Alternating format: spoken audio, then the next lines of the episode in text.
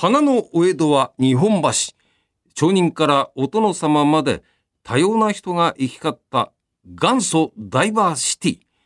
その一角を占める浜町で、明治、大正、昭和、平成、そして令和と、まさに時代を超えて人々に感動と活力を与え続けるエンターテインメントの伝道の現在、過去、未来をお伝えしてまいります。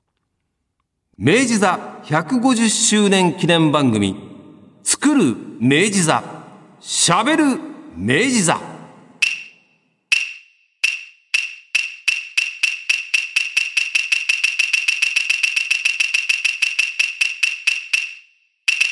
どうも、ラジオパーソナリティの上柳正彦です。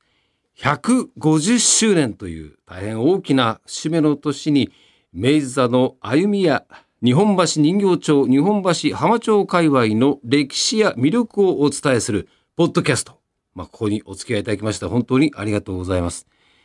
開業以来150年にわたりましてエンターテインメント作品を提供し続けている明治座。時代の移ろいや芸術、芸能、観客の多様化にももちろん様々対応してきました。開業当初というのは、やはり歌舞伎や新国劇、新派といった、まあ、いわゆるオーソドックスな伝統的な演目でしたが、戦後から次第に明治座ならではのチャレンジが始まるんですね。この明治座の歴史を紐解きますと、チャレンジの一つに俳優劇団というものがあります。俳優劇団。昭和36年に東宝と提携して森重久屋劇団を立ち上げまして、これがまあ大好評となったそうです。で、こちらには、そう、三木のり平さんがいらっしゃって、で、後に三木のり平さんはのり平劇団として活躍をされていきます。昭和37年には同じく映画会社の東映とも提携いたしまして、大川橋蔵さんを中心とした東映歌舞伎というのがスタートいたしますね。そしてこの頃から徐々に娯楽の中心がテレビに移ってまいりますと、今度は座頭市、あるいは朝ドラのお花藩、懐かしいですね、えー、こういったテレビでおなじみの作品を明治座でも楽しめる演目も次々と手掛けていくんですね。まあこれ今の言葉で言うと、いわゆるメディアミックス戦略というものですよね。えー、この辺がなかなかやっぱり企画力があるなという感じがいたしますね。さあ、そしてさらに特筆すべきは昭和41年。2月には人気コメディアンのフランキー酒井さん座長によります劇団コメディフランキーズが旗揚げ公演いたしまして連日満員御礼となったそうです。なんかもう客席がどっかんどっかん湧いてるっていうこういう感じが想像できますよね。そしてそしてこの年の11月公演は美空ひばりさんが登場されるんですね。ひばりさんが花道のある劇場に登場するのは名古屋の御園座に続いて2回目ということ。そして東京ではもちろん初なんですね。美空ひばりさんは川口正太郎さんの作品「お夏清十郎」あるいは「恋の辰巳橋」を演じてこれまた客席は大いに沸いたんだそうです。さらに2部になりますと「あで姿」「歌の花籠ま」資料によりますとオーケストラではなくテープをバックに歌いまして娘道成寺、この踊り15分間ずっと踊られたということですね。おそらく大変忙しいスケジュールで動いてらっしゃったと思いますけども、こういったお稽古も大変だったでしょうね。で、衣装がなんと27着だったそうですよ。で、この27着の衣装は全て和風置物で通したと記録にありますね。まあもしかするとあの、いわゆる早替えというのもあったかもしれませんね。27着ということは。後にトップスターシステムと名付けられますが、人気歌手の方が座長となりまして、お芝居と歌謡ショーがセットになった公演。今はね、本当に今、ごくごく普通に皆さんやってらっしゃいますが、この明治座の看板工業の一つとなっていくんですね。船木和夫さん、橋幸夫さん、杉良太郎さん、五木博さん、小林幸子さん、坂本冬美さん、吉幾三さん、氷川きよしさん、もう紅白歌合戦でもおなじみの日本を代表する歌手の皆さんが明治座の座長を務めてこられました。この歌とお芝居、お芝居と歌、このセットというのをですね、私も何回も見させていただいてますけども、大変な体力だなと思いますね。芝居でも多分ヘトヘトなんじゃないかと思うんですけども、その後またみっちり皆さん歌を披露されますからね。すごいもんだと思いますね。新宿駒劇場がなくなってしまった今、人気スターの華麗なるショーが楽しめる。これはもう明治座だけなんですね。と言ったらちょっと言い過ぎ。いや、そんなことないですよね。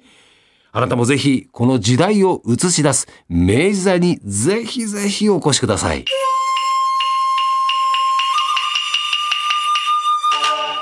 今回はいわゆる明治座のトップスター公演の話題をご紹介してまいりました。トップスター公演。やはり美空ひばりさんという方が大きな存在だったんですね。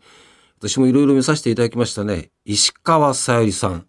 石川さゆりさんは中西礼さんが原作のあの長崎ブラブラ節。これはいいお芝居だったですね。歌謡ショーも素晴らしかった。あとはあの、渡る世間は鬼ばかり。ちょうど泉ピン子さんにゲストに来ていただきましてね。えー、ですんで、あの、お芝居の稽古を見に行かせていただきましたね。石井福子先生が格尺として演出をされているという。えー、お稽古見てる私までなんかちょっとこう緊張するような感じ。えー、そしてお芝居いざ明座で見ますと、まあ、これが面白い。えー、もう、角野拓三さんとかもうね、ええベテランの方々、もうすごいお芝居でございました。あとは、坂本冬美さんの公演の時には、やはりあの、泉ピン子さんが出てらっしゃって、これがまた面白くてね。はい。えー、それからそれから、桃色クローバー Z、桃黒座特別公演も行きましたね。これはね、また客席がいい感じなんですね。もう客席と一体となって桃倉さんたちが舞台を作っていくというね。ああ、やはり忙しかったと思いますよ。お稽古の時間もね、ちゃんと取れなかったかもしれないけども、完璧だったですね。大したもんだなと思いました。はい。ええー、吉幾三さん。もうアドリブ連発でね、本当に、また受ける方も受ける方でこれを楽しんでる風があって、これまた良かったですね。お芝居で泣いて笑って、歌でまた感動。はい。そして泣けるという演出。まあ、はっきり言ってもずるいですよ、吉幾三さんというふうに思いましたね。病みつきになりますよ。そして以前もちょこっとお話しましたが、山内圭介さんの座長公演。えトークのコーナーの進行ね私もお手伝いさせていただきました。えー、楽屋なんかも使わせていただきましてね、えー、座長の楽屋っていうのがありまして、うん。確かあれは、前川清さんが座長の時はですね、えー、こたつが運び込まれていましたね。そういうのを見ましたね。でもね、座長は大変ですよ。皆さんに気配り、心配り、目配りですからね。差し入れなんかがありましてね。えー、楽屋で配られたりなんかするという。はい。え、こんなお弁当もとかね。あ、こんな美味しいものをなんていうね。はい。それも全部座長さんがやってらっしゃるという。えー、高田文夫先生プロデュースの蘇る明治座東京喜劇。えー、お芝居を担当されたのが、たくま高之さんでしたね。はい、たくまさん、高田先生も、まあコロナで大変な時期ではあったんですけどもね、差し入れをしていただきましたね。一座の体調を気遣い、スタッフにも本当に目配り、心配りを忘れない座長の皆さん。いやー、緊張が続くと思いますよ。体調も崩せないですしね。大変だなと思いました。いや、本当に座長の皆様方、お疲れ様でございます。そしてその奮闘をぜひ、明治座って。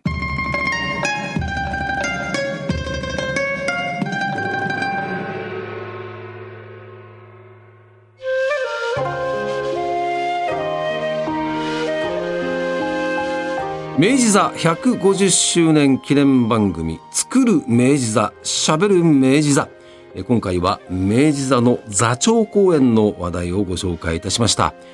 150周年を迎えた2023年今後の公演を見ますと6月には水谷千恵子先生の特別公演がありますね。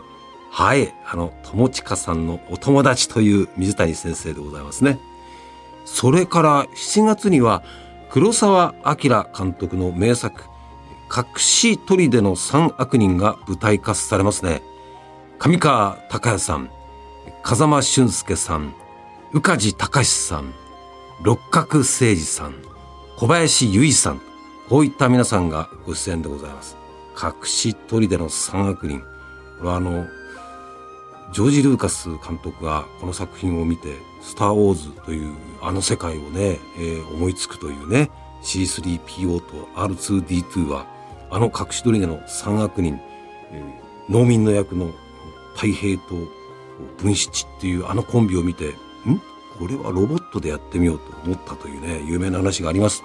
それから8月にあのプロノグラフィティの新藤春一さんが原案作詞作曲に初挑戦した「あニューミュージカル」えー、ワグラントワグラントこれを上演いたしますね。